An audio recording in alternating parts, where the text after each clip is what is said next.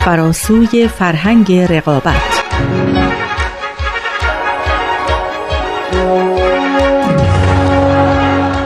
We've literally, as a result, transformed the conditions of our own existence on this planet. But we haven't yet adapted to these new conditions that we live in. And we urgently need to. Because until we do, the scale of human suffering and the scale of ecological degradation on this planet will continue to increase.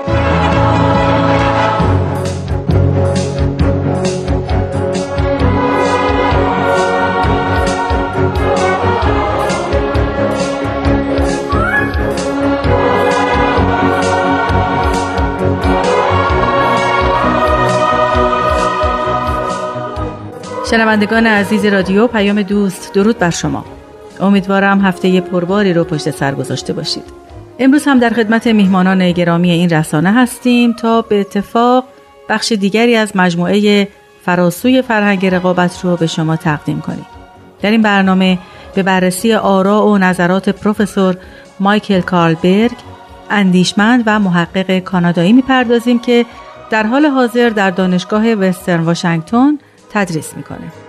کارلبرگ نویسنده کتاب ها و مقالات بسیاریه که ما در این برنامه کتاب فراسوی فرهنگ رقابت او رو به کمک کارشناسان برنامه به شما معرفی می‌کنیم. آقای مازیار فرح بخش کارشناس مسائل اجتماعی و خانم سارا حامدی دانش پژوه مطالعات اجتماعی اینجا هستند تا در این مسیر ما رو یاری کنند. خیلی خوش آمدید. مرسی ممنون. خیلی ممنون. منم خیلی خوشحالم که در خدمت شما و شنوندگان هستم. دوستان من آزاده جاوید هستم. لطفا در ادامه با ما همراه باشید.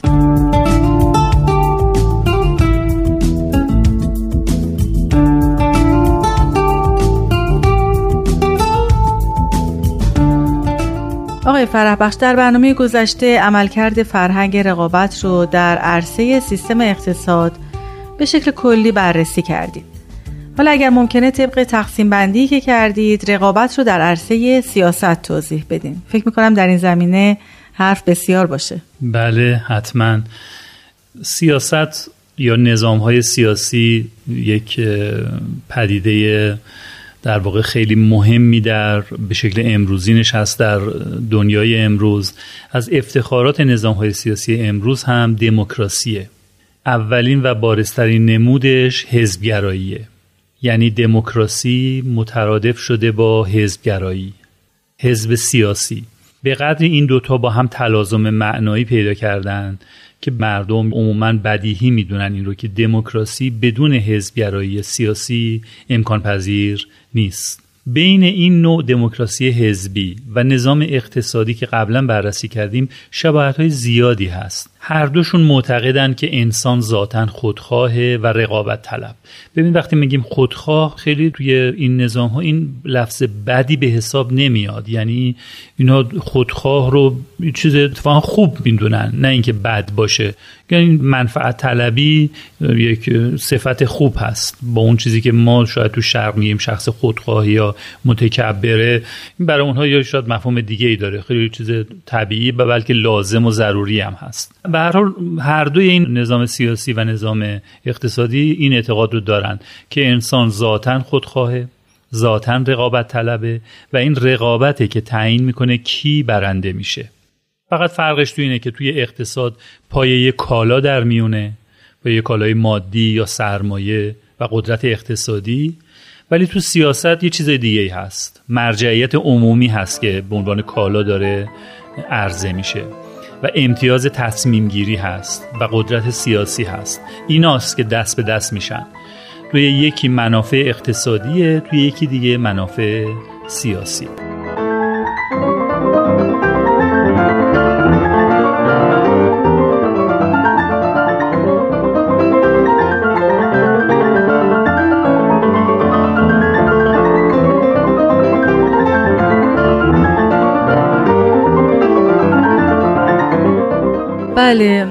آقای فربخش وقتی ما صحبت از منافع اقتصادی می‌کنیم تقریبا مشخص درباره چه چیزایی صحبت می‌کنیم یا حداقل تو ذهنمون. بله قابل این قضیه مشخصه بله. اما وقتی میگیم منافع سیاسی یه مقداری فکر کنم بیشتر احتیاج به توضیح داره. ببینید منافع سیاسی شامل طیف گسترده ای میشه از نیازها ارزشها و آرزوهای یک فرد یا یک گروه. تو اینجا هم هر حزبی باید سعی کنه بیشترین منفعت رو ببره. خاطرتون هست که آدم اسمیت می‌گفت تو نظام اقتصادی پیشنهادیش هدف افزایش ثروت عمومی و جمعیه. بله بله دفعه گذشته فرمودید. بله. بله. اون می‌گفت که یه دست نامرئی عرضه و تقاضا رو موازنه می‌کنه و همه چی خود به خود با هم هماهنگ میشه. سیاست هم همینطور. نوازهن اما تلویحا به یک همچین دست نامرئی اعتقاد داشت. چرا؟ چون اونا هم همون مشکل رو اینجا داشتن.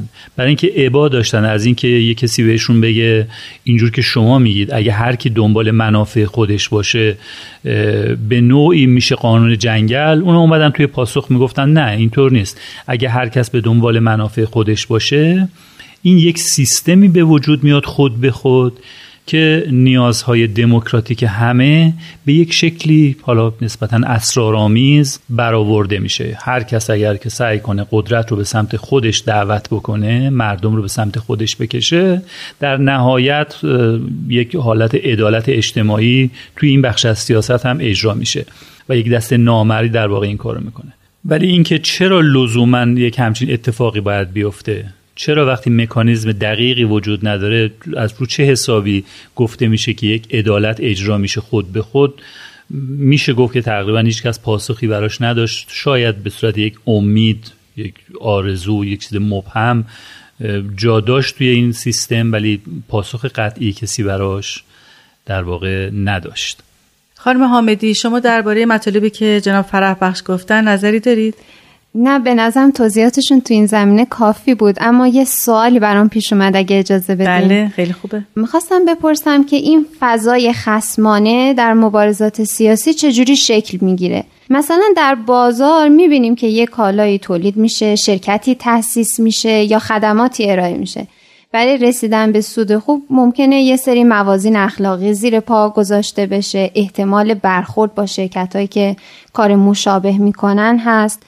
حتی ممکنه که مواردی شرکت ها با همدیگه تبانی کنن برای زمین زدن یه شرکت دیگه به هر حال شکگیری فضای خسمانه توی عرصه اقتصاد رو میشه تصور کرد توی مبارزات سیاسی چطور؟ چجوری این خصومت شکل می‌گیره؟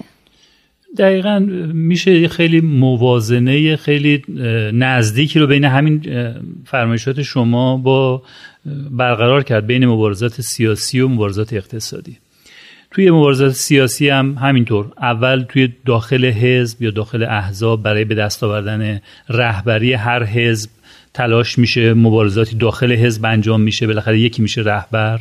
بعد بین احزاب برای کنترل در واقع دولت و یا به دست آوردن رهبری کشور درگیری قدرتی انجام میشه مبارزاتی انجام میشه. در واقع اگر احزاب نتونن برنامه های منظمی رو برای کسب موفقیت انتخاباتیشون داشته باشن هر چقدر هم که آرمان های سیاسیشون مهم باشه هر چقدر هم که این آرمان ها با ارزش باشن در عمل اونا سقوط می‌کنن. یعنی در عمل نمی‌تونن توی اون عرصه سیاست یک نقش مفید رو داشته باشن. واضحه و در عمل هم می‌بینیم که موفقیت تو این عرصه عمدتا از طریق تخریبه. یعنی تخریب رقباست. باید اونا رو انکار کنی. این موفقیت از این طریق در واقع حاصل میشه. و واضحا و علنا هم خسمانه هست. یعنی هیچ کس انکار هم نمی‌خواد بکنه که نه ما هیچ دشمنی نداریم و دوستیم ولی داریم مبارزه می‌کنیم. هم واضحا هم علنا خسمانه هست. حالا این توی بخش ابتدایی کار بود یعنی پیروزی در انتخابات. ولی به همینجا که ختم نمیشه. بریم مرحله بعد می‌بینیم که این احزاب با سهمی که توی پارلمان ها به دست میارن یعنی تعداد اعضاشون رو توی پارلمان و توی مجالس تصمیم گیری تعیین می‌کنن که چقدر باید باشن. حالا باید بیان به تصمیم گیری عمومی در در واقع مباحث مهمه مملکتی بپردازن. و اونجا هم برای خودش جنگ دیگه ایه جنگ کلماته. همون چیزی که عرض کردم خدمت تو جلسات قبل. جنگ کلمات بین نمایندگان گروه های زینف. نکته مهم اینه که در پارلمان ها مشورت اصولی انجام نمیشه. یعنی اعضای هر حزب ابتدا موضع خودشون رو قبلا اتخاذ کردن. یعنی توی حزب موضعشون در واقع اتخاذ شده و با این هدف که موضع حزبشون رو بیان چیکار کنن حاکم بکنن به پارلمان میرن. یعنی با یک در واقع موضع مشخص میاد میره توی پارلمان حالا اونجا می‌خواد در اثبات اون استدلال کنه. خب شما می‌بینید این مشورت دیگه چیز نیست در واقع بهتر بگیم اعضا میرن اونجا رأی گیری کنن. نه مشورت بکنن برای اینکه مشورت ها قبلا انجام شده. مثلا اگر حزب X 100 تا نماینده داره و حزب Y مثلا 50 تا و حزب دیگری مثلا 80 تا این 230 نفر سه تا رأی برمیدارن میان اونجا. و خب به حال در نهایت هم معلوم میشه که برتری با حزب غالب هست حزب اکثریت هست. حالا نمی‌خوام بگم کاملا مشورت اونجا تأثیری نداره ولی در واقع مشورت ها تقریبا بی نتیجه است. اگر یه موضع شکست بخوره این حزبه که شکست خورده و در واقع سرمایه سیاسی خودش رو داره از دست میده. یه کسی که طرفدار مثلا بیمه عمومی هست یا طرفدار فرض کنید حمایت از حقوق مهاجرین هست یا چیزای دیگه. اگر توی حزب توی پارلمان نتونه رأی بیاره معنیش اینه که حزبش در اونجا شکست خورده. بنابراین باید تا اونجایی که میشه کاری بکنن که نظر حزبشون غالب بشه. خب به راحتی شما می‌تونید حدس بزنید که این مشورت ها اصلا چقدر سوریه چقدر ظاهری انجام میشه. و به واقع نمیشه بهش گفت مشورت. همونطور که عرض کردم به نظر من بیشتر میشه بهش گفت رأیگیری. بسیاری از این تصمیم گیری ها پشت صحنه معاملات و از طریق توافقهای سیاسی انجام شده.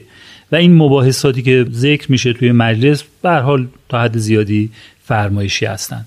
و این خب خیلی باعث تاسفه جالب اینجاست که بعضی وقتا این تصمیم گیری ها یعنی همین تصمیم گیری هایی که ظاهرا داره از طریق مشورت انجام میشه در واقع یک بخشی از خود جریانات انتخاباتی دوره بعده. یعنی در واقع توی همین تصمیم گیری ها دارن تبلیغ می‌کنن که ما در دوره بعد قرار چیکار براتون بکنیم. خودش هم به بخشی از جریانات انتخاباتی تبدیل میشه و بهتره بگیم که تغییر ماهیت میده.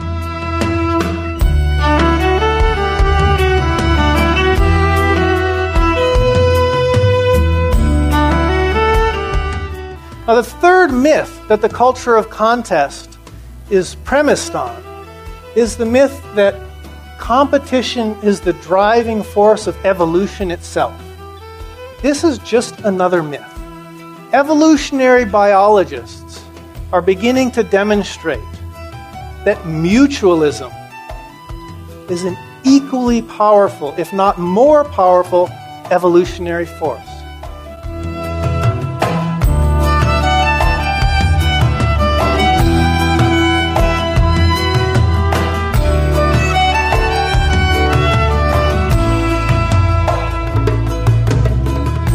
دوستان اونچه شنیدید بخشی از سخنرانی پروفسور مایکل کارلبرگ بود در دانشگاه وسترن واشنگتن درباره عبور از فرهنگ رقابت.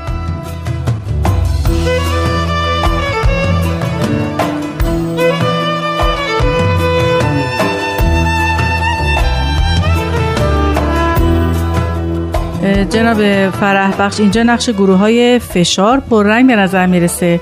گروه هایی که خیلی هم برای مردم جامعهشون ناشناس نیستن. کاملا درسته. به نکته خیلی خوبی اشاره کردید. ببینید گروه های فشار عملا توی هیچ پارلمانی عضو نیستن توی هیچ حزبی. ممکنه اصلا اسمی ازشون نباشه. ولی در واقع احزاب رو تحت فشار می‌ذارن با اهرم هایی که دارن.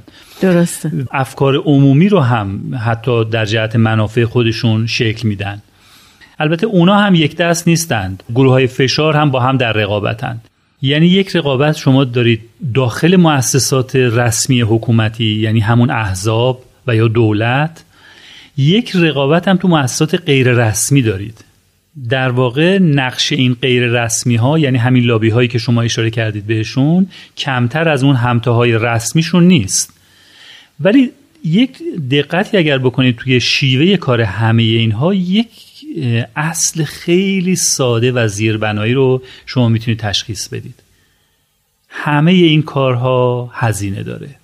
همشون پول می‌خواد. پول زیادی هم می‌خواد. خب برای گروه فشار سیاسی پول لازمه. برای احزاب هم پول لازمه. و سوال اینجاست.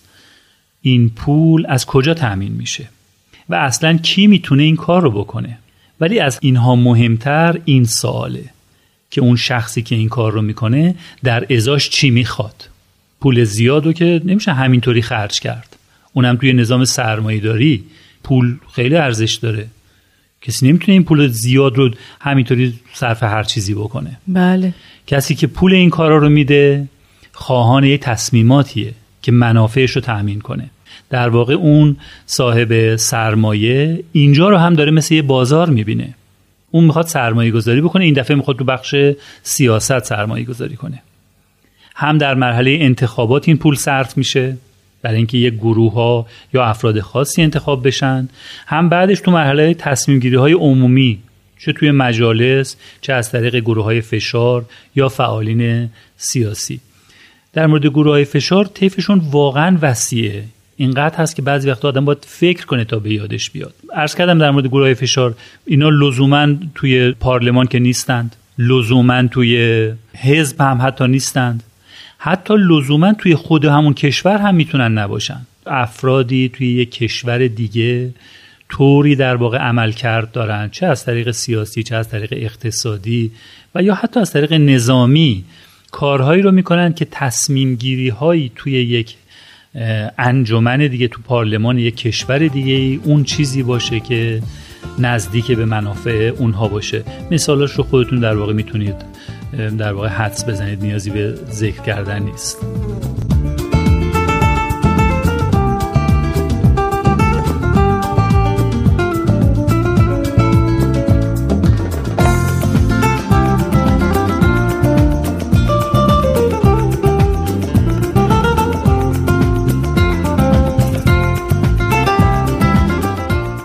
خب به نظر می‌رسه که خسمانه بودن این شکل از رقابت سیاسی کاملا مشخص شده.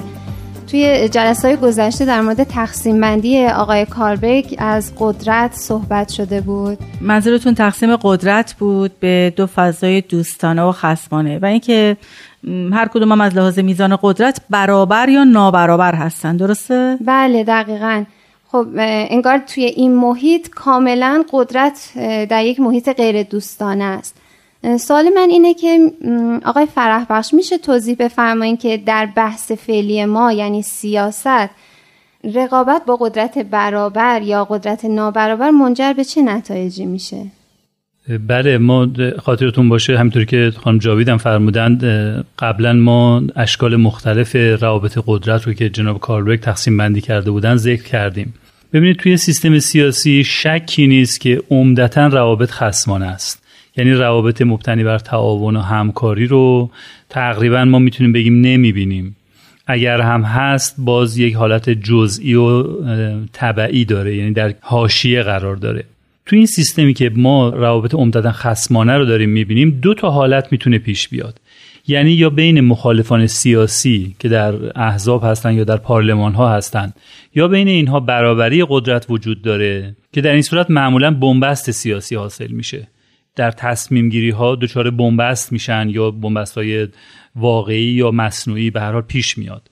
و نتیجهش هم ناکامی متقابله. یعنی به نفع هیچ کدوم از دو طرف هم نخواهد بود بلکه به ضرر هر دو طرف میشه و ممکن هم هست یک سازشی حاصل بشه. ولی در هر حال این باعث تضعیف میشه و سیستم یک جامعه رو دچار ناکارآمدی می‌کنه. یا اینکه در شکل دیگه می‌تونه نابرابری قدرت وجود داشته باشه. یعنی یک حزبی خیلی قوی تر از اون یه حزب دیگه باشه. خب اینم حالتیه که منجر به پاور اوور میشه. یعنی منافع گروه های خاصی رو تأمین می‌کنه باعث ایجاد سلطه و غلبه میشه و یک طرف قدرت بقیه رو تقریبا به حاشیه میکشونه. و نتایجش هم که خب مشخص قبلا صحبت کردیم باش که چقدر نامناسب هست برای منافع و مصالح یک کشور و در خیلی مواقع برای دنیا. البته اینایی که گفته شد خب خیلی از شنوندگان ما روزمره حس می‌کنن توی رادیو تلویزیون. حتی ماهواره و جاهای دیگه می‌تونن حس کنن این حالاتی رو که ما توی این روابط قدرت عرض کردیم. روز به روز هم داره اینا واضح تر میشه. مرتب دارن رسوایی های مختلف و افشا می‌کنن. فلانی با فلانی مرتبط شدن و یک تصمیمی گرفتن. بیشتر مردم هم می‌دونن که این روند فقط در بین خودشون بین گروه های قدرتمند به این درگیری ها اتفاق میافته. اما اگر بسیاری از مردم این چیزها رو احساس می‌کنن چرا اینو کنار نمی‌ذارن؟ این به خاطر اینه که هواداران این سیستم دارن اینطور القا می‌کنن که ما درست این راه مشکلاتی داره. منکرش نیستیم بند و بست داره تبانی داره و شکلهای دیگه که بخشیش رو گفتیم. ولی اونا اینطور القا می‌کنن که ما چاره ای نداریم. ما یا باید این راهو بریم یا خشونت سیاسی رو انتخاب بکنیم. یا جنگ رو بدتر از اون. یعنی به اصطلاح فلسفی میگن این یک شر لازم هست. درست امر شری هست اما لازم می‌دونن. و میگن که حزب بازی معقول بهتره مطلوبتره از جایگزین های نامعقول مثل خشونت مثل جنگ. اما این استدلال گرچه یک کمی ظاهرش ممکنه معقول باشه ولی واضحا یک فریبکاریه. یعنی اولا فرض بر اینه که دموکراسی یعنی حزبگرایی. یعنی این رو بدیهی دونستن که اگر شما دموکراسی بخواید چاره ای نداره جز اینکه حزب داشته باشید جز اینکه احزاب متقابل داشته باشید. در حالی که این لزوما اینطور نیست و می‌تونه شکلهای دیگه از دموکراسی رو ما تجربه کنیم. که بعدا راجبش صحبت می‌کنیم. ثانیا اینه که اینجوری القا می‌کنن که اگر این نباشه شق دومش جنگ و خشونته. این هم اثبات نشده است. یعنی می‌تونه نباشه. یه انتخاب سومی ما می‌تونیم داشته باشیم. یعنی ما می‌تونیم دموکراسی داشته باشیم غیر حزبی. که هم از دموکراسی حزبی از بسیاری جهات بهتره و هم به خشونت و جنگ نیازی نداشته باشه. انشاءالله اگر فرصتی داشته باشیم در بخشهای بعدی قدری این دیدگاه رو باز خواهیم کرد و بیشتر بهش خواهیم پرداخت. بله حتما.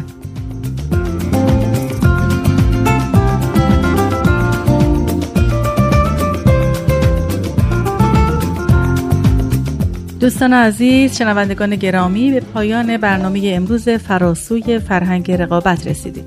سپاسگزارم که تا پایان همراه ما بودید از خانم سارا حامدی و آقای مازیار فرح بخشم برای حضور در برنامه ممنونم.